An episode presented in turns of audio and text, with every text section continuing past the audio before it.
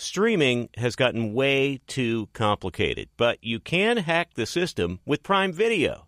It has everything in one app with one password. See Roadhouse, Giannis, The Marvelous Journey, and the National Women's Soccer League all included with Prime. Plus, you can buy Premier Boxing or stream the NHL and NBA playoffs on Max with the Bleacher Report Sports add-on or add Paramount Plus for the Masters on CBS. Prime Video. It's all your favorite content in one place. Restrictions apply. Prime membership required for add-on subscriptions. See Amazon.com slash Amazon Prime for details. This episode brought to you by 20th Century Studios' Kingdom of the Planet of the Apes. Director Wes Ball breathes new life into the epic franchise. As a ruthless king attempts to build his empire at the expense of the remaining human race, a young ape begins a journey to fight for a future for apes and humans alike. Kingdom of the Planet of the Apes. Enter the kingdom in IMAX this Friday and theaters everywhere. Get tickets now. Angie's List is now Angie, the nation's largest home service marketplace. They're here to help homeowners get all their jobs done well. Angie has helped over 150 million homeowners care for their homes. Whatever your home project, big, small, indoor, outdoor, come to Angie to connect with and hire skilled pros to get the job done well. Listen, I've got a couple of things in a bathroom in my house.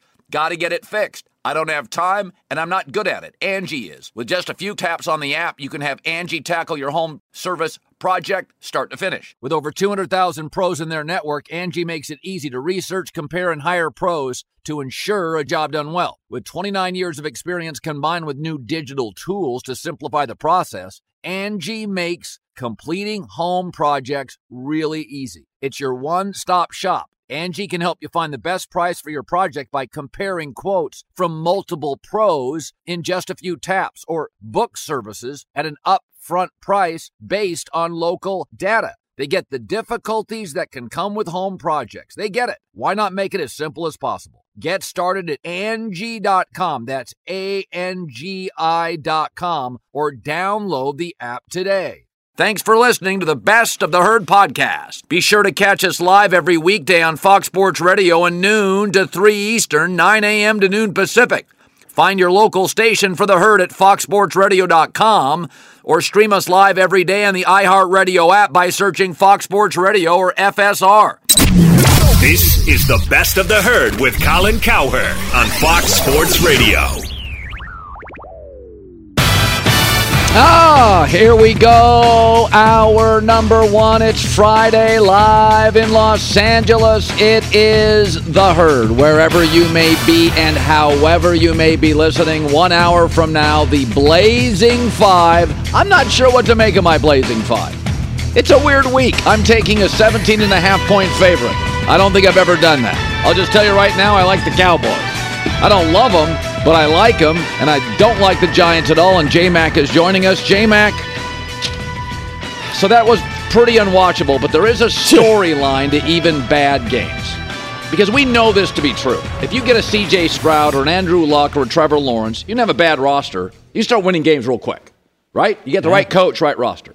So last night seems really, really bad, hopeless, and unwatchable, right? Well, we're- we're doing a lot of blaming the roster on this Bryce Young experience so far. But I don't care about Carolina. What I care about is Chicago. Congrats on the win, but is Chicago too good right now? The only standings and the only scoreboard the Chicago Bears should care about at all is the top 10 draft picks. They got two picks, but now Chicago's got three wins. So they're out of the Drake Maye Caleb Williams sweepstakes. And let's be honest, Chicago has pieces. They have a very good tight end, a very good wide receiver, a very good tackle. In fact, I'd argue two capable tackles, a very top young defensive lineman, an interesting secondary. They need a quarterback and a head coach.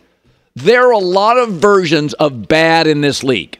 A lot of versions of bad in this league. The Giants, I like their coach, their quarterback bad. Arizona, I like their quarterback. Uh, their roster bad.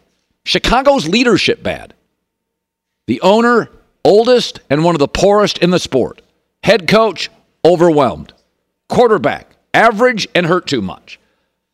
But if they got Ben Johnson, a Drake Maye, be kind of interesting. I mean, why is Houston winning? I like DeMeco Ryans because CJ Stroud can play. And he was a B to B plus. He was a Jared Goff comp. Drake Maye and Caleb Williams are higher comps, and they'll probably draft, or excuse me, hire an offensive coach. So Chicago's not going to end up with just their three wins. Go look at their schedule this morning. They end the season hosting Arizona, Atlanta, and then they play Green Bay. Their defense is now playing better. Their defense is healthy. Their secondary is good. I even like their running backs. They're three and seven. They're going to win a game or two to go four and five and seven. The New York Giants are not. What they need is for Carolina to be awful. The good news, they're one and eight and are awful. But Carolina's in a terrible division. They play Tampa at home, Green Bay at home, Atlanta at home, Tampa Bay again. They beat Houston, so they could win a couple of these games. I mean, seriously, they beat Houston. So my takeaway is Chicago last night, they've got pieces. If you would have given them CJ Stroud last night at quarterback, Chicago wins by 24, 28, 30 points. They just need a quarterback and a coach. I'd prefer a new front office guy, and I'd prefer a younger, more spry, vibrant owner, but that's not going to happen. So if Carolina wins just two more games in that bad division with bad teams often at home, then Chicago isn't getting Caleb or Drake Maye. The only way they could get one of them is a bidding war with seven other teams to get to that number two spot. So all that draft capital you got right, for the Bryce Young pick, you'd have to surrender all of it. So part of what could make Chicago great is a new young offensive coach, a star quarterback with draft picks. So he's not standing around. You want him to have another receiver, a great center, free agent space. So you say to yourself, well, that game was boring. Maybe, but the Chicago element to that game is fascinating because I think Chicago's got some pieces. You can argue on that, but they got three wins now. Look at their schedule. If Justin Fields comes back, they're not going 3 and 14. They're going to win a, another game, probably two, potentially three. Then you're out. You're, you you you have to get into a bidding war. You have to pray Carolina remains awful. And I don't think Carolina's going to win a lot, but go look at Carolina's schedule. It's the worst division in football. Bad teams at Carolina, where they already beat Houston. So this is much more interesting than you think because I don't think Chicago is hopeless. They have a leadership void. There's all sorts of bads in the NFL. The roster today in Chicago is better than two years ago. The receivers are better. The secondary is better. They've got tackles that can play. They just got Montez Sweat. They've got a legitimate front five player. Just need the quarterback. All right, so this story, this thing is we may get news in the next 90 minutes on this. Sources now indicate the Big Ten will give Michigan a response early this afternoon. Now, the Wolverines on Fox, best game easily of the weekend at Penn State. Huge, huge game, massive ramifications. The Big Ten, we've learned, this is ESPN, has considered a gamut of punishments we're hearing this morning it could be a three game suspension for Harbaugh, which would be significant, and it could start this weekend. So uh, when I saw this this morning, listen, generally speaking, if a major controversy, and this is basically, although I think it's silly, a cheating scandal, if it surrounds a team, it's not good for the team. And Michigan is absolutely engulfed in it. And according to this story, the Big Ten is delivering a mountain of punishment right before they go on the road. I covered a college coach once with a good program that was going through a divorce. Program went completely sideways. So would it be surprising if Michigan just unraveled? Find me a college basketball, college football coach teaching young men going through a personal or professional crisis. Does it ever work out? Now, I think the timing of the Big Ten's punishment, according to this story, feels very personal. This is the Big Ten, the commissioner feeling tons of pressure from athletic directors in the conference to deliver something at this time. They could easily deliver this Sunday morning after the Penn State game. They could easily deliver this Monday or Tuesday of Maryland week. For the Big Ten to deliver it now is a message to Jim Harbaugh. Clearly, the athletic directors have a vendetta. They're angry, and the Big Ten is buying in. I saw a story this morning from Pete Thamel, respected college sports reporter. Jim Harbaugh's attorney, Tom Mars, tells ESPN he does expect Jim Harbaugh to fly with the team to Penn State. Oy, oy, oy. So, how does this not disrupt them? The timing of this. So, at Penn State, one of the tougher places to play in the country. At Maryland, a team that can certainly score. Ohio State, yeah, they're pretty good. Next three weeks. That that is just this this thing is becoming uh, uh, very personal. Uh, the Big Ten putting massive pressure on the commissioner, delivering it this afternoon. Hopefully, this afternoon, as Michigan boards a flight, the coach is there. Uh, Joel Klatt talked about the timing of potential punishment on our show Wednesday. I have defended the process and and and I've been an ardent defender that Tony Petitti and the Big Ten should not circumvent the process. And the process being gather evidence, all of it, deliver the evidence to those accused, and then make a judgment afterwards. If rules were broken, they should be punished. And it looks like rules were broken. The hard part is, is that if you rush ahead of the process and you allow mob mentality to force you into action, if you're Tony Petitti, you're setting a very dangerous precedent. The other thing to consider is that this was what I've been told more of an inside leak. This was not Ohio State, Purdue, Iowa. No. Somebody inside the circle of Michigan's family could be an administrator, a booster, a donor. Somebody doesn't like Jim. He's a polarizing figure. Donors can be very needy. Nobody's needier and more precious than billionaires that want to be the man, want attention, want to be treated a certain way. They're really needy, especially college people, often with an alumni uh, history, a plaque on the wall. They're big donors. Uh, sports donors are as needy as it gets. Um, and it's why a lot of college football coaches either leave for the NFL or at least try it. Spurrier, Saban, Urban, they get over that very quickly. So right now, Michigan is strongly behind Harbaugh. But if the punishment's severe, if they lose at Penn State, corporations and companies and big donors could put pressure on Michigan to move off Jim. I think it'd be a big mistake, but this thing is fluid. The timing of it is uh, undeniable. And uh, I just, I looked this morning and I'm like, at Penn State, at Maryland, two East Coast trips, then Ohio State. With this circus, how do they not unravel? I think they're a great team, but there are limitations on how much uh, you know you can put up in a corner box in your brain and hide. You got to deal with some stuff emotionally. And through my career of covering college programs, when the coach goes through a personal or professional controversy or duress, it always unravels the team. Maybe this week could be next. How long can you compartmentalize this if you're Jim Harbaugh? I think it's virtually impossible for human beings to do that.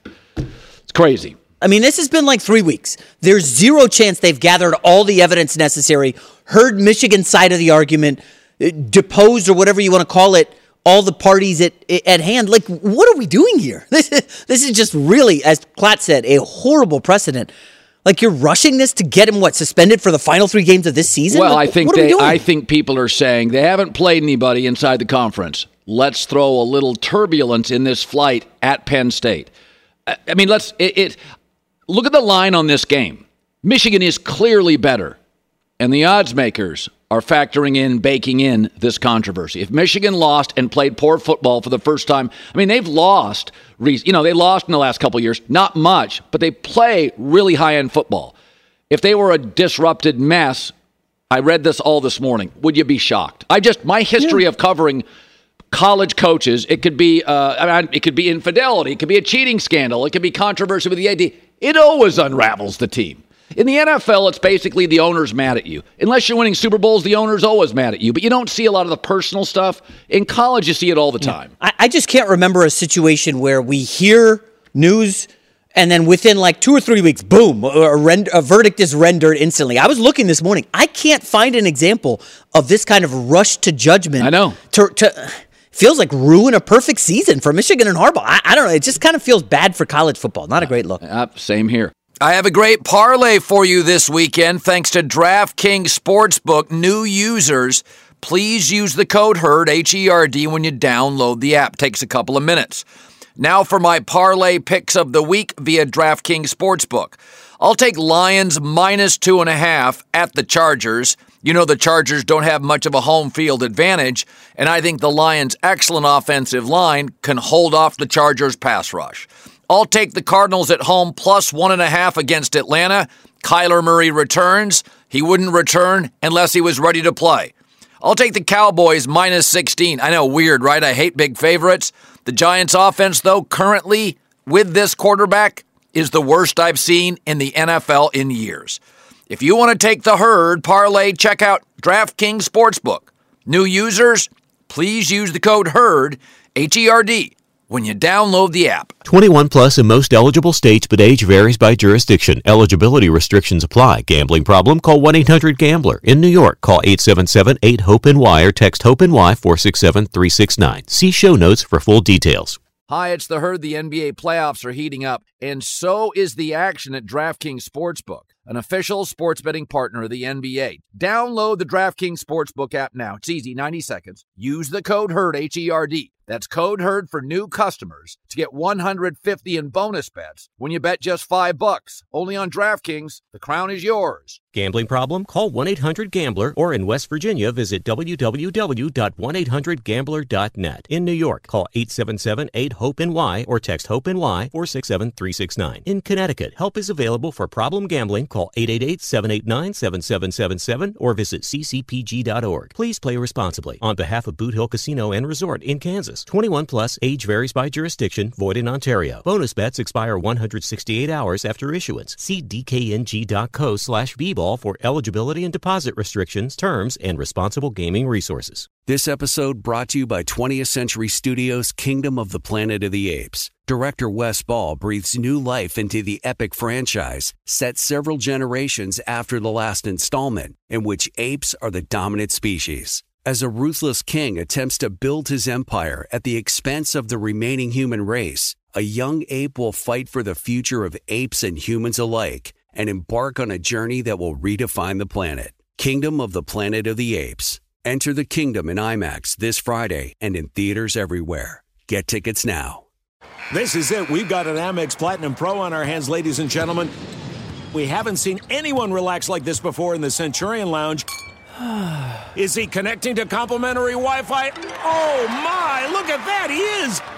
And you will not believe where he's going next. The Amex dedicated card member entrance for the win! Unbelievable! When you get travel perks with Amex Platinum, you're part of the action. That's the powerful backing of American Express. Terms apply. Learn more at americanexpress.com slash with Amex. Brandin Cooks of the Cowboys, this could be worrisome news, has talked about I'm not getting the ball, wide receiver acquisition, very low production. It can mess with you if you get into it.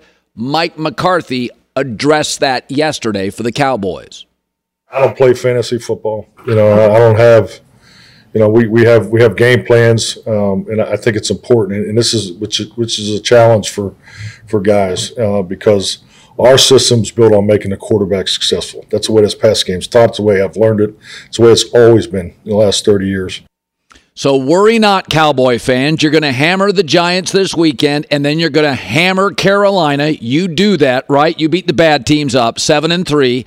Then you'll get Washington at home on Turkey Day, eight and three, although it will be a little competitive, and you will be big win, big TV audience. The Cowboys will be eight and three and poised to be a playoff team. The buy-in begins with the Cowboys this weekend. They're still telling you how well they played in a loss to Philly. Three weeks, they're going to be eight and three. But it's been my contention that this was actually going to be one of the more predictable Cowboy years ever. Is that they matched up with Philadelphia pretty well, but they're not as deep. The quarterback's not as good, and they'll be a wild card team. Check. We got that box as of now. That Brandin Cooks will not be a savior. There's a reason he bounces around the league. Check. We've got that box. That you will miss Kellen Moore. Check. Cowboys not nearly as good in the red zone offensively. and you will miss Dalton Schultz, an underrated tight end. Check. He was great last week for Houston. Also, that bad teams, you will roll them because you've got a certain mentality. Dak is an amazing home favorite quarterback, but you will lose to good teams like Philadelphia because of situational football, not because you don't have the talent. Check. So as of this morning, check, check, check. We're five for five. Five for five. We're going to be six for six after they hammer the Giants and Carolina. That feels pretty assured. I always feel with the Cowboys that I'm like the parent on Halloween that warns their kids don't eat all the candy or you're going to get a stomach ache. And they do, and they do. And so the thing with Dallas, this, the only thing I can't predict, they will be a playoff team. They're going to be 8 and 3, and they're really going to be in the buy in as the schedule stiffens. They'll win enough to be a playoff team. The question is, will they lose as a road playoff team to Philly, Detroit, or Seattle situationally? They'll match up fine with all of them, but they'll butcher it somewhere late in one of these games. We warned you. Be sure to catch live editions of The Herd weekdays at noon Eastern, 9 a.m. Pacific on Fox Sports Radio, FS1, and the iHeartRadio app. So I saw this. Uh, it was really interesting. I, have been really hyped up on the Buffalo Bills for years. Uh, and I think I've I've just overvalued their talent because I like Josh Allen and Stefon Diggs. Uh, but even the Von Miller acquisition, I thought it's that much money now. So um, the Buffalo Bills had a players only meeting for the offense. In the history of player only meetings, one thing happens. It works briefly, but the coach is eventually fired or it doesn't work at all and the coach is eventually fired. Uh, Bill Parcells, Jimmy Johnson, Bill Walsh, Vince Lombardi, Don Shula. I don't, Andy Reid, not a lot of player only meetings. Uh, the other thing you hear when the coach is in trouble is the players start saying stuff like, hey, it's not on the coaches. We got to do better. Josh Allen yesterday it's not Ken Dorsey. We've got to do better. Uh, Ken Dorsey is not Brian Daboll. So three things are very, very clear. Is that Ken Dorsey may be more than capable, but Brian Daboll is a high-end coordinator, and Dorsey's not Daboll. That doesn't mean Dorsey's not capable. Number two is Sean McDermott's personality, which leans toward rigid, can be very tough on assistants. That's inarguable. And the other thing we have to be honest about is that this team's had brutal injuries to defense. They've lost a very good safety, their top corner, their top linebacker, one of their top defensive tackles. This is a defensive culture with Josh Allen, and the defense isn't as good. So when you see the headline, players only meeting, that's like getting a text from your boss hey, swing by before you leave the building today. Or from your wife's wife. Um, we need to talk. Those those are the three headlines or text you never want to get.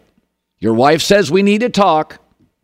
Your boss says swing by the office. And then once you do, he said close the door and players only meeting. It's bad. Um, now you're getting players. That's not the coaches.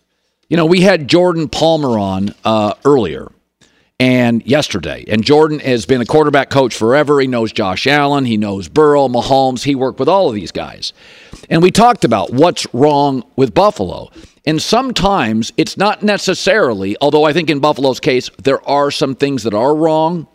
Uh, it's not always what's wrong, it's that somebody right just left the building. I just think Daboll's a very special coordinator. I got a lot of guys who I I hear what they're running and I know how they install it. And there was things that Daboll did where, you know, they'd take a shot up in a game, they wouldn't hit it, and then next play they'd take a shot again. And so there was it was just there was a very aggressive mentality. And I think that's a hard thing where whatever the reason is, whether they move on uh, to be a head coach or they just move on, that's a hard thing to replace. But the reality is is this team's won a lot of games and they've been in it at the end of the season for three years now. There's more than just figuring out how we're going to stop this opponent. There's figuring out how to fill these major voids.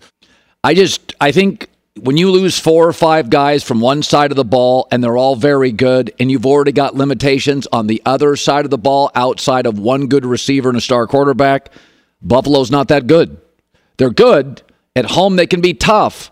But this week, they face Denver, offensive coach, capable quarterback, improving defense, run game off a bye.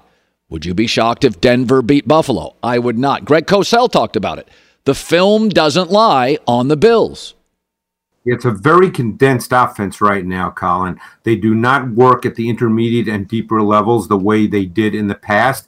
They're lacking explosive pass plays. I think there's a myth out there that this is a really highly talented offense. They've got a high level quarterback. They've got Diggs, who's a very good receiver, but not a vertical dimension. They don't really have a number two wideout on any kind of consistent basis. Their O line is probably average. They still have not developed any meaningful run game.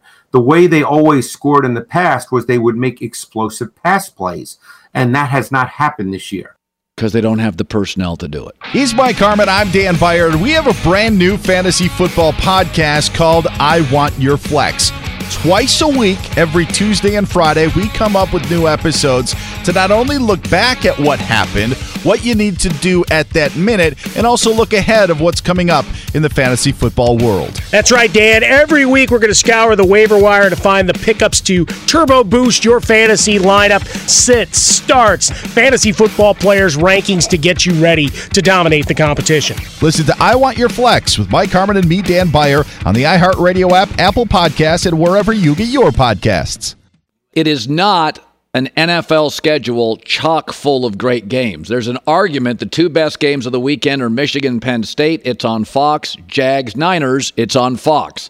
Those are the two must watch games. Uh, a lot of teams have buys that we like to watch, like Philadelphia, Miami. So it's not must win territory for San Francisco yet, but it's weird. They've lost three straight. There have only been two teams ever to lose four plus straight games and still just reach a Super Bowl. One of them was 20 years ago, and that was the Raiders. That was a different sport. And then one was the New York Giants. Um, and they don't have Eli Manning as a quarterback here. Uh, but it does. It's not. It's not must win, but it does sort of feel like if they lose four straight, it does sort of feel like, you know, we probably have to go out and get another quarterback at some point in the draft. This roster is built for the Super Bowl. It's loaded. Now, Tom Brady, a six round pick. I'm not saying Brock Purdy is Tom Brady, but Tom was a young six round pick in year two after a Super Bowl. They lost four straight. Young quarterbacks tend to be hot and cold. Even young quarterbacks who have good rookie years have what they call sophomore slumps. It wouldn't be shocking if CJ Stroud next year, everybody's got film, regressed a little. This happens all the time. Losing streaks happen all the time. They don't they don't happen much with Mahomes uh, or Lamar Jackson, but they do with young quarterbacks. But here's what's worrisome. Their schedule's brutal. This is the easy part. Now they've got Seattle twice, the Ravens and the Eagles, and the Jags this weekend. So five of their last nine weeks are the Ravens, Eagles, Seattle twice, and the Jags.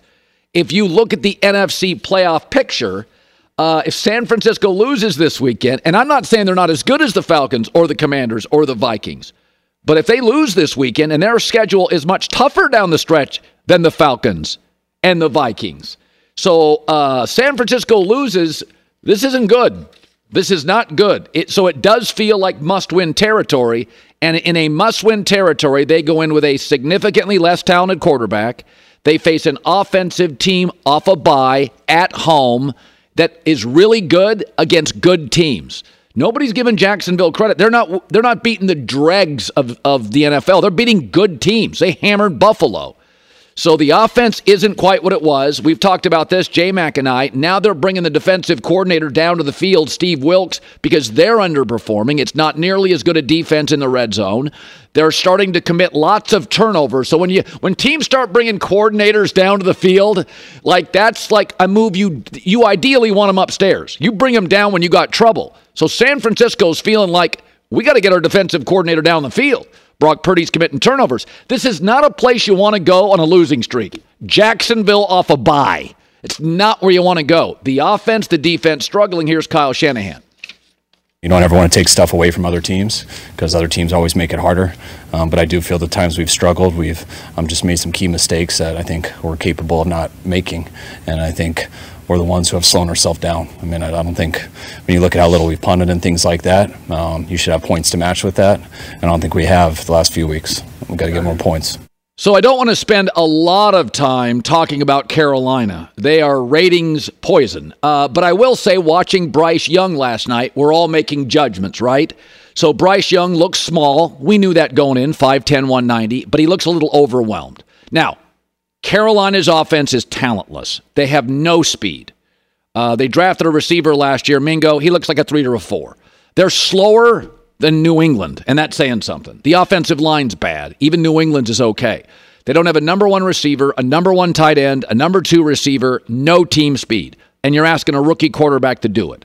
But we've seen CJ Stroud with the Texans overcome a pretty average roster. Now, that roster has some speed. Tank Dell, Nico Collins, they got some guys that can run on the perimeter. Carolina does not. But CJ Stroud and we always talk about this word can you overcome? That's what all star quarterbacks can do. CJ Stroud, wonky ownership, defensive coach, first time coordinator, good left tackle, but injury ravaged offensive line, and no run game. None. And CJ Stroud is overcoming. You don't have to be an overcomer to be a franchise quarterback. I think Dak Prescott is a franchise quarterback and pretty darn good. I don't see him as an overcomer. Bryce Young does not appear to be strong enough, dynamic enough to overcome holes and obstacles. And that's why Burrow and Herbert immediately you knew. Herbert had the lowest ranked O line in the league, and Herbert set rookie quarterback records. Not Mahomes, not Joe Montana. No, no, no. Herbert. Justin Herbert, Joe Burrow, terrible O line, got to a Super Bowl. So you can be a franchise quarterback and not be an overcomer. Derek Carr to me. He's a franchise quarterback. Kirk Cousins. But they can't overcome. What's exciting about CJ Stroud, he's overcoming a lot of nonsense. That is rare. There's about seven guys in the world that can do that. I like Jalen Hurts. I don't know what he overcomes. He's just good, right? He hasn't had to overcome a lot. So uh, now Houston does have a very elite left tackle. Carolina doesn't. Houston has an excellent tight end, Dalton Schultz. He's a number one. Uh, Carolina doesn't. Uh, they have two receivers who can really run. Carolina doesn't. So there's stuff that CJ Stroud has, but ownership, health, coach, first time coordinator, uh, CJ Stroud isn't just surviving, he's flourishing. So this was a B to B plus quarterback group, right? Anthony Richardson didn't have a lot of reps. Bryce Young was small. CJ Stroud didn't look dynamic with a lot of juice. Will Levis, cocky, big arm, but didn't love him. So it was a B to a B plus quarterback group. It does appear, and there's surprises every class, that CJ Stroud is the best quarterback. He could be an A. Again, sophomore slumps are very common. Would not be shocking if CJ Stroud pulls back a little. Everybody has an offseason in film. That is incredibly common. I think Peyton Manning had a pullback year. People get film, they see what you can't do. Um, but CJ Stroud appears to be the best. Will Levis has the best arm. Anthony Richardson is the most athletic. Some of it's not a surprise. Levis's arm, Anthony's uh, athletic ability. Bryce Young is small, but um, I'm not saying he's a bust. That's that's different. A bust is different. You can see bust really fast. I don't see bust. What I see is I don't know if he can overcome stuff. Uh, in terms of size, listen, Tua's small, Kyler's small, Bryce Young's small. There's a reason that most quarterbacks, as we watched football from the 70s on, were six two and a half or up. You'd ideally, if Bryce Young was 6'2, 220, you'd feel different about it. Even if it was the exact same stats. You'd feel CJ Stroud looks big. Anthony Richardson looks compact, big. Will Levis looks thick. Justin Herbert, big. Allen. Lamar Jackson, by the way, has gotten thicker every year. Jalen Hurts, year two to three. Remember we saw the practice video? like guy's got gun show. So, I mean, Russell Wilson's put on weight. Now he's brought it back. Uh, Kyler Murray, again, he, he he's pretty stout for his size, but you know, when you watch, it looks small. And there's a reason for years quarterbacks weren't 5'10, 188 pounds. We said that going in. This is why he was a B prospect, not an A, his size. But um, here's Greg Cosell. You know, he was talking about CJ Stroud yesterday, about how good he was. And here's Greg. I think he could roll out of bed and be precise with his ball location. He's just one of those guys. He's got a compact delivery. He's a naturally precise ball location thrower. But the trust he shows, Colin, in, in throwing the ball early because he sees it cleanly is really high level for a young player. Be sure to catch live editions of The Herd weekdays at noon Eastern, 9 a.m. Pacific. That's a hot one. Let's blaze it up. Fire it up. It's Colin's Blazing Fire. 49ers and Jaguars. Can we all just admit Jacksonville's good? They're at home off a bye plus three. I'm going to take them. They're 2 0 against the weaker NFC this year. Trevor Lawrence is 3 1 against teams with winning records. This is not Dallas Fool's gold. Trevor Lawrence in the last 17 games has been everything we were promised out of college 13 and 4, 70% completion rate, 100 passer rating, six picks. The kid's a dog, man. He's ready to go. He's a player in the NFC's weak. And the 49ers, their defense isn't as good. Now they're bringing their defensive coordinator down to the field. That's a problem. Brock Purdy, five interceptions, last three games. People have film. I know they're on a bye. Jacksonville's on a bye. Better quarterback at home. Doug Pederson's teams always play well November on. I like the Jags to win it. I'll take the points 27 24. Lions at Chargers. We're not getting the best number. It was great at minus one, but I'm still going to take the Lions. I think it's my favorite pick of the week. They're coming off a bye. Offensive coaches off a bye. They're three and one on the road, and their defense, which was the worst in the league, is pretty darn good this year. They have allowed the fewest big plays in the league, and the Chargers don't get big plays anymore. David Montgomery returns. He changes their offense. Really nice running back. Back to back 100 plus games when he was healthy. The Chargers' wins have come against the dregs Jets, Bears, Raiders, Vikings. They're 1 and 3, a little fool's gold with the Chargers against winning teams. Corey Linsley, the center's out. Uh, Mike Williams, Josh Palmer, they do not throw the ball down the field, and the Lions do not give up big plays. I like the Lions to win here 30 24. Giants at Cowboys. I've never done this. I've never taken a 17 and a half point favorite. But the Cowboys outgained. I'm going to take them here. They outgained the Eagles in Philly by 114 yards. Dak is a great home favorite.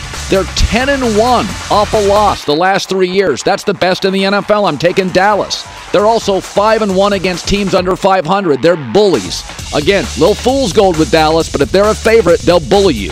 The Giants' offense is pathetic. Tommy DeVito is undrafted. Listen, if they had Tyrod Taylor, this line would be nine, and I would take the Giants. Darren Waller's out. I, I don't take big favorites. I don't know how this game is competitive. A couple of weeks ago, we took the Cowboys as our favorite bet against the Rams. Dak is a great home favorite, and this is a completely inept BB gun of an offense. Cowboys roll them 40 10. Commanders at Seahawks. Okay, pretend the Baltimore game didn't exist because Baltimore is 17 and 1 against the NFC. If you've never played Lamar Jackson, you can't duplicate him in practice. That game doesn't exist. Seattle's really good. They're home. They're ticked off. They were humiliated. They've won 5 of 7. They've held opponents. They have a pass rush now. It's a Pete Carroll team. Run the football, good at home, pass rush. Commanders' offensive line is terrible. Have you looked at the most sacked quarterbacks in the league? You think Zach Wilson's under duress? Sam Howell has been sacked 35% more than any quarterback in the league. And their defense, you think Ron Rivera, two of their best line guys are gone. They allow six yards of play.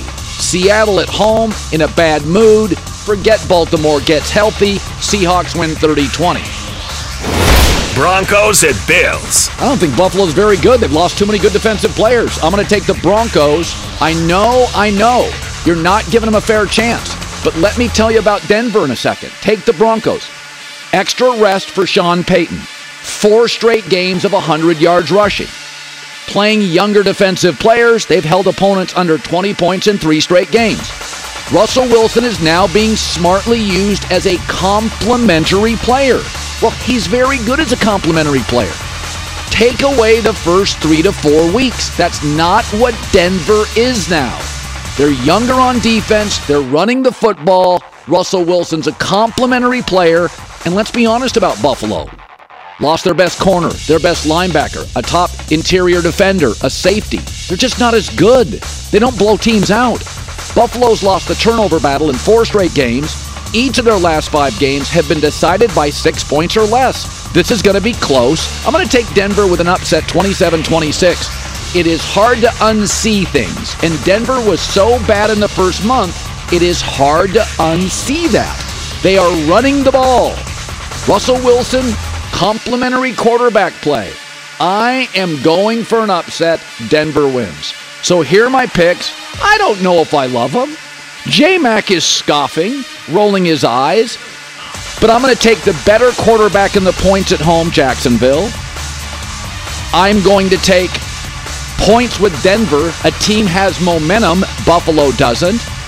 And then in terms of favorites, I think the Lions over the Chargers at minus one was. Hi, it's the herd. The NBA playoffs are heating up, and so is the action at DraftKings Sportsbook, an official sports betting partner of the NBA. Teams are knocking on the door of the conference finals, and DraftKings Sportsbook has you covered every step of the way with same game parlays, live betting, odds boosts, and so much more. Don't miss out as the NBA postseason winds down. It's fantastic. Super easy to get started with DraftKings. If you're a first timer, really easy. Try betting on something like a team to win. Go to DraftKings Sportsbook's app, select your team, and place your first bet. It's that simple, really. Download the DraftKings Sportsbook app now. It's easy, 90 seconds. Use the code HERD, H E R D. That's code HERD for new customers to get 150 in bonus bets when you bet just 5 bucks. Only on DraftKings. The crown is yours. Gambling problem? Call 1 800 Gambler or in West Virginia, visit www.1800Gambler.net. In New York, call 877 8 HOPE NY or text HOPE NY 467 369. In Connecticut, help is available for problem gambling. Call 888 789 7777 or visit ccpg.org. Please play responsibly. On behalf of Boot Hill Casino and Resort in Kansas, 21 plus, age varies by jurisdiction, void in Ontario. Bonus bets expire 168 hours after issuance. See dkng.co slash bball for eligibility and deposit restrictions, terms, and responsible gaming resources. This episode brought to you by 20th Century Studios' Kingdom of the Planet of the Apes. Director Wes Ball breathes new life into the epic franchise, set several generations after the last installment, in which apes are the dominant species.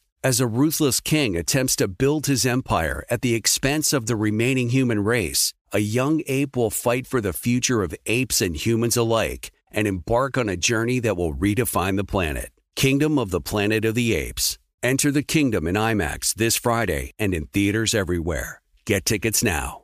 There's no distance too far for the perfect trip. Hi, checking in for. Or the perfect table. Hey, where are you? Coming! And when you get access to Resy Priority Notify with your Amex Platinum card. Hey, this looks amazing! I'm so glad you made it. And travel benefits at fine hotels and resorts booked through Amex Travel. It's worth the trip. That's the powerful backing of American Express. Terms apply. Learn more at americanexpress.com slash with Amex. The bet of the week, it's now minus three. That's not the best number. If Blazing Five was on Monday, we'd probably have a higher winning percentage. But I think Detroit, again, take out the Baltimore loss. This is a really good Detroit team. Be sure to catch live editions of The Herd weekdays at noon Eastern, 9 a.m. Pacific on Fox Sports Radio, FS1, and the iHeartRadio app. Will Blackmon, 12 years in the league, a Super Bowl with, with the Giants. You know, I'm watching Carolina last year night. They're awful. You mostly played. You had the Giants, Packers. You played with very formidable organizations most of your career, but you did spend time with Jacksonville. What is it like work, playing and working for a really bad team? Is it depressing? Yeah, it's, it's funny because you asked me, you said, Have you been on a really bad team? I was like, Yeah, the, the worst team I've been on was Jacksonville in 2013. And it, it was such a um, unique situation because Shad Khan just bought the team. So you had a new owner, you had a new general manager, you had a new head coach in Gus Bradley. You had new uniform, new stadium, new locker rooms, new training rooms. Everything was brand new at that place. And it was really tough because you, they really had to start from scratch. And I think at the time they drafted Blaine Gabbert, I think, first, and then eventually end up having Bortles. So still trying to figure out that quarterback position, right? And then we just didn't have a lot of, we had zero star power on our team. Uh, we had I was in the secondary. I got signed after I left Seattle's training camp, and the whole secondary. How do you stay motivated? Well, me, I'm just psychotic. I just love football. Right. I love football. But I will say this: this is where I I gave a lot of respect to Gus Bradley because it was challenging, and he came in every single day, like sticking to the script, super excited, motivating, never wavered, Yeah. what have you. Despite we started the season 0 and 8. And that was that was in plus in Jacksonville. Let me ask you, Bryce Young last night, we have video. Yeah. The defining trait of a star quarterback, not a franchise quarterback, a star, is the ability to overcome. Bad O line, average coordinator. Is it fair when I look at Bryce Young? CJ Stroud appears to be an overcomer. Bryce isn't. Can be a franchise quarterback. He's not an overcomer. He's not big enough, strong enough, gifted enough to be an overcomer. Bryce Young, CJ Stroud, four backup O linemen, first time play caller. Week one, Ravens, making throws. Is it fair? I'm not calling him a bust, but Bryce Right. has. Yeah, I wouldn't. not an overcomer. I wouldn't even bring that word bust up at, all, at all. I would say qualities I like is are two things. Like how are you able to handle just adversity in general, right? Like that's a that's a big deal for me if I'm evaluating a quarterback. And then right, if you're looking for the star part, star part, how can you overcome it despite whatever's going on around you? Because there's always obstacles. There's always stuff going around. If you're still if you're able to overcome it and and not let it affect you, that's one thing. But two, like two different cultures, like what's going on in Carolina, what's going on in Houston. I, I just not even being there, I just know it's it's different cultures. Right. And watching a lot of uh, CJ Stroud's interviews, he he really you can tell that he and, and Bobby Slowik have a instant automatic communication because he talks about a lot of things that, that a lot of freedom that CJ has. He talks about he has and that things that he'll recommend and they'll allow him to do. And right now, it looks like you know Bobby Slowik is calling plays that go right into his wheelhouse, what he likes to do. Yeah, you know, matters. and. And plus, in, in DeMeco, just the consensus of how he is, Oh, just as a culture, as a leader. I mean, the Niners knew he was a rocket ship. no question. So uh, the Bills were having a players only meeting. Did you ever have a players only meeting anywhere? I had a players only meeting in, on every team that I played for. Is there any time Every they team. made a difference? It always feels like the coach is gone once you go there. Yeah, I think when I it's when I was on the Giants in 2011, I think we had about six player only meetings because Coughlin was so Oh, rough. Um, no, so this is what Coach Coughlin did. He re- did really well. He had his own like leadership committee. Yeah. So he, you know, he met with like six guys or- or whatever it was, and pretty much if there was issues in the locker room, like you guys handle it. Now, if the problem's too big, you come to me. We'll keep having check-ins here and there. And I think we had because I think the Antrel Rolle and Deon Grant, like there was always something like wrong. But but I love the the player meetings because it, it's always um let's get stuff out. You know, I know we're going to touch on Coach McCarthy soon, but he was big on saying conflict is good, like Yeah. because it allows everyone to be honest and, and figure out I mean, what's do you talk on. about personal stuff, play calling schemes? we talk about just trying to have everyone be on the same page culture wise because what happens is when a lot is going on, when things aren't right, there's probably a lot of finger pointing. There's probably a lot of isolation. Right. You know, different position groups that hang out with each other. Hey, let's just take care of our side. Let's take care of our side versus like let's take care of it as a team. And usually, what these player owner meetings are like, let's get back to what we are. Especially like with Buffalo, like they. The past like four years, they've been picked to go deep in the playoffs or even the Super Bowl, and Right. they're sitting at what five and four right now, I believe it is. Um, it's like, you know, we're not who we are right now. I want our staff to show because all I cared about last night, the only standings I care about is the draft board. Yep. So Chicago's got three wins, and if their schedule, they've got too many games they can win. Justin Field comes back, they're going to win a game or two. They're going to end up with four or five games. I won't give them six. They're not going to get one of the top two to three quarterbacks. They have to have Carolina lose, and their schedule's got a lot of home games against Atlanta, Tampa. Here's the interesting one. Ari- let's say Arizona end up at number 2 mm-hmm. I don't think they will. I think Kyler's too gifted. They'll win games. I would argue everybody here on this draft order. He's a quarterback. Every- well, yeah, they'd all draft it. Even Sean Payton, they would all draft it. But the one I have pause with is Kyler Murray because he took a franchise. We don't like the owner. Front office wasn't great. The coach got fired. Niners, Seahawks, Rams in the division. He got him to the playoffs. I don't want to hear anybody's recency bias that Ky- Overcome, right? oh, there's no question. Kyler Right, Murray's yeah. an absolute overcomer. Huge talent. We've all forgot. We do this with Joe Burrow. He doesn't play well in September. We forget how great he was six months earlier. Joe Burrow's unbelievable. Would you, if if Kyler Murray, you had Arizona one or two, would you keep Kyler or go with the college guys? Because I think it's tougher than people make it out to.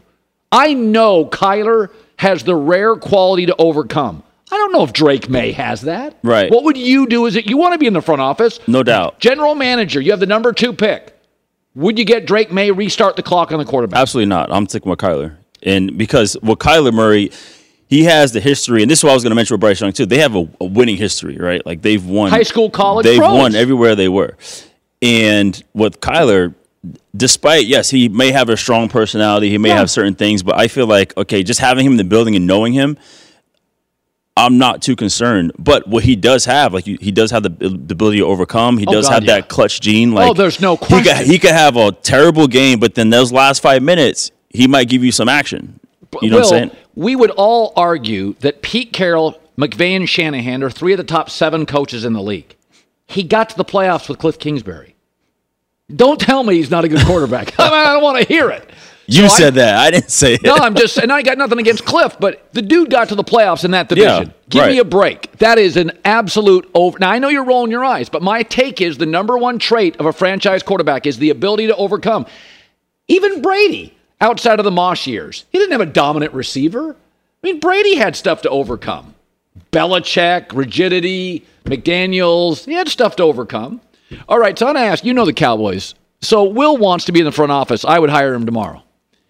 I'd keep a close eye on some of your craziness with your picks, but I'd hire you tomorrow.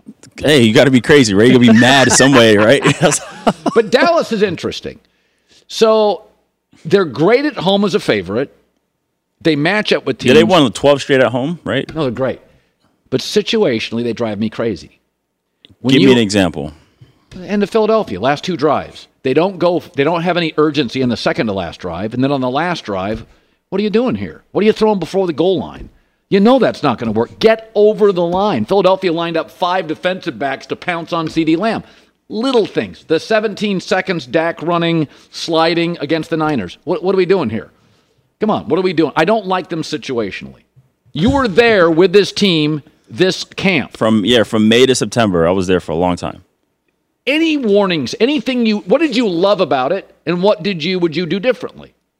For the offense, Just the team. What did you watch? What culture? It's an aggressive culture defensively for Right. sure. Did you like that part of it? No, I I do like that, especially with Dan Quinn. Like I love the fact that his defense allows everyone to make plays. You know, if you're if you're a pass rusher, there's ways you're going to get highlighted to pass rush really well. If you're a corner, you're going to be in situations where you can make a play on the ball. You know, um, and as a safety, you're able to survey and you're going to be in, in the in the block in the box to make plays. Also, if you have the range, you know, to go side on the sideline, like you're going to be able to make plays there. So, so, so I too like the aggressive thing there. And offensively, the the O line really, especially when Zach came back, Zach Martin, when he, that that was huge because that that group is obviously the, the meat and potatoes of of the offense. And the thing that was looking to see get elevated was okay, the receiver group, you know, especially the emergence of CeeDee Lamb. Like my biggest thing for CeeDee watching him prior was like, yes, he's he has the the acrobatics like an OBJ, not just practice, but him training. Like he took everything seriously, and I think the acquisition of Brandin Cooks helped because there is there's not a more professional guy I've been around than than Brandin Cooks. Like what he brought to that team, him and Gilmore, both true professionals. So, but yeah, in terms of strategic, like it's Mike always had a he always had a, a just a balanced offense. You know, he's like, look, I want to try to have long drives and keep my defense fresh. So when they come in, they can just pin their ears back and go after the the team as well too. So I get it. What people they just want fly downfield, put up 50 points That's if they can. Mike is. Yeah, and he's like, "Look, we're gonna we're gonna be efficient and we're gonna go win games." And something Mike does well, he does he does well winning games. His you know his percentage is, is one of the highest right now. Um, so, th- and I'm not I'm not mad at that. I don't mind the the balanced offense, and then you have a defense that can go out there and, and get it done. So, but the the hard thing is too is if the sometimes if you are able to calm down the a balanced offense and they're not hitting explosives, now it's like okay, we got to now get in our other duffel bag of explosive plays. So that's the part where it could backfire. I can see that. Yeah. All right, finally, Deion Sanders. Yes. He says, I'm not built for the NFL. Um, He said he's not built for the NFL. is he? he, I think he would do fine because he won't have to do so much mentoring. I think him, especially I, you know, I've known Deion since I've been in the NFL. Um, we had the same agent. He trained me before the combine. I did all his youth camps when he was um, coaching high school and stuff like that. So I have a really cool relationship uh, with Deion, and just from him coaching high school or even Pop Warner having his camps, having Prime U, like he was all about like the mentorship part. So when you are a college coach, you are getting as a parent, they're giving you their child to help them continue to develop and grow and, and, and be an outstanding young man. And I feel like to the NFL, if he got to the NFL, that part wouldn't have to be so much that. He'll just be there trying to build a culture. And now with the NFL being extremely young, I think that him building that culture would be more suited, you know, because I think they'll. Would he they'll- listen to an owner who was impulsive? It would, it would, but it would have to be a good situation though. He wouldn't go to a place where the him and the owner are going to be. Yeah, I mean, um, by the way, I think owners have gotten richer. Uh, coaches' salaries are rounding errors. I think owners have never been. I, I don't remember a time when I thought owners were crazier in the NFL Right. because they have so much money now. It's one thing if you're worth six hundred million dollars. You don't want to write a forty-four million dollar check to get rid of a coach. When I'm worth two point nine billion, I, the, the poorest owner in the NFL is worth a billion. That's I think Mike Brown of the Bengals. Yeah, Packers don't have an owner. The, the average thing- owner's worth seven billion dollars. Forty million dollars to get another coach is a rounding error. You make that on the market, your company in a day. Right. And I think too, like being a head coach, sure, you hire someone who's probably a really good coordinator, what have you, but people forget that person also has to be a CEO. And so that's why it is important when you become a head coach. Like, who do you hire? Like, who do you bring on as your staff? So I think Deion, depending on who he brought with him to coach, I think he would be a really good CEO. You know, as a head coach. Well, he's, he's proven that at college. Yeah, like like me, if I were to be a head coach, I'm gonna make sure I bring some ammo in terms of like who's coaching because I think overall I'd be good at like managing like a whole team. But like for me to like actually sit there and be the one calling plays and have to manage, like that would be tough. One more question. Jordan Love, you've been a Packer. I've been a Packer. They don't have an owner. Packer tattooed on my leg. They wear Dockers there. They're very nice people. Who wears Dockers? Everybody in Green Bay, the You whole don't town. do that. Yes, There's they no do. wear Dockers. They do. Everyone They does not wear Dockers. No, they eat pizza. Uh, They wear Dockers here in LA.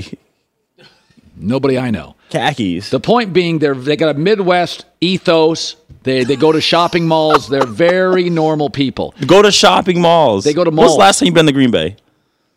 They go to the Wisconsin Dell Mall. It's very popular. that is ridiculous. Okay. Yes, they're they're so yes. When I when I was there last, it's Yeah. been a long time. Sure, there were chain restaurants and there were Yes. shopping malls and No, no. Right? And they go to breakfast at Pizza Hut every day. That's who they are, and I love them for it. don't do that. Are they don't freak- don't say that while I'm on the show. Are they freaking out about Jordan Love because they know it doesn't work? They're freaking out, aren't they? Behind you know that organization. There's no owner, I don't know that organization. But they those Dockers get real tight. Jordan Love's not playing well. I'm not. What? what am I wrong? Yes, that's messed up, man. What? Where are you from again? Where are you from? Washington. Hey, we, we- hey, Is that where he's from? the Washington? big city. Yeah, Big city. People don't be like, "Oh, everyone's ugly because they got messy hair because of the rain." They don't say that. I didn't see anybody anybody's ugly. I said they wear Dockers. no, there was not wearing tight Dockers. Some are loose. The point being, are they freaking out right now? They are. I don't they? think they're freaking out. I think they're just they're not sure. Green Bay is a place where they they trust what's going on in the in the front office usually, and I think They trust their people. They they were, and it was it was hard. I was there again. We we said this several times when Favre left. We're like, okay, but you know, we knew like who we had in terms of with How about- Aaron. how about this? Aaron leaves, he's hurt. Green Bay tries love, it doesn't work. By and large, in the NFL, if it's working, don't get a divorce. Aaron would have been better off to stay. Not working in New York. The O line stinks. If he came back tomorrow, be running for his life. One receiver. Green Bay's got love, doesn't work at all. They should have just stayed together. By the way, that's most couples. If you're not throwing pots and pans at each other, make it work. Get therapy. Not, I'm divorced. Well, who am I talking about? but the, the point being, I look at Green Bay and I look at Aaron and Green Bay, and my takeaway is they should have stayed together. It worked. They won like 10 Listen, once they went, once once uh, Gutekunst went and got his guy, that was it. He went and got his quarterback. You, You, know, bail on him. Huh? He said, watch him at practice. Nope. he went and got his guy. And as you know, Aaron felt a certain type of way. He, Yeah. he poured his, his three fingers of tequila. Is that what it was? Uh, then- whatever he does, I don't know. I don't know. You know, he's a pushback guy. I don't No, mind. He's not. He's he, a He's not a conformist. You are a pushback guy. No, no, I'm you a con- are. I'm a conformist. a conformist. Yeah, he's contrarian. I'm a conformist. I'm a rule follower. That is that. Is I haven't had a speeding ticket in like 25 years. Yeah, because you probably say I'm Colin Cowherd. No, I don't. And they wouldn't care. Probably some of the people here. No, they they probably, you probably get a ticket if you said that. No, I don't. Do, I don't play that game. I'm a conformist. Aaron's a contrarian, and I. You know you what? never name drop. Nope. Don't do it. I'm not into it. First of all, this name doesn't get me very far. Um, trust me on that. It doesn't get me. I make it a. No, I wouldn't get that either. Uh, you know, maybe I'll get a. You co- probably got pulled over. He's like, "Look, what's your business? I'll give you a free shout out on I the just show." point to this and go, "Seen this moneymaker? I'll be on my way." Um, yeah, I mean, he, but he did say like he wasn't sure, right? And then they just moved off. He him. just said that. Yeah, he, he- said about Jordan. He said I wasn't sure. Those not exact words. No, they're not. he- It doesn't work. Question. It's okay. It doesn't work. All right, I got to get. We went a little long. You defended Green Bay. I love that loyalty. That's part of your makeup that I like. I have a Packer tattoo on my calf, man. me I see just it. no. Let me see it. I got jeans on. You had Dockers on. Hi, let's talk about Pro Plan Sport. Pro Plan Sport is advanced nutrition made to fuel strength and stamina in active dogs like yours. So, wherever your next journey together takes you, start it off right with the high performance fuel your dog needs to keep pushing you every step of the way. Pro Plan Sport. Learn more at ProPlansport.com. Being a chef means keeping your cool in the kitchen. And with Resy Priority Notify and Global Dining Access through my Amex Platinum card, Right this way. it's nice to try someone else's food for a change. That's the powerful backing of American Express. Terms apply. Learn more at americanexpress.com slash with Amex. This episode brought to you by 20th Century Studios' Kingdom of the Planet of the Apes. Director Wes Ball breathes new life into the epic franchise. As a ruthless king attempts to build his empire at the expense of the remaining human race, a young ape begins a journey to fight for a future for apes and humans alike. Kingdom of the Planet of the Apes. Enter the kingdom in IMAX this Friday and theaters everywhere. Get tickets now.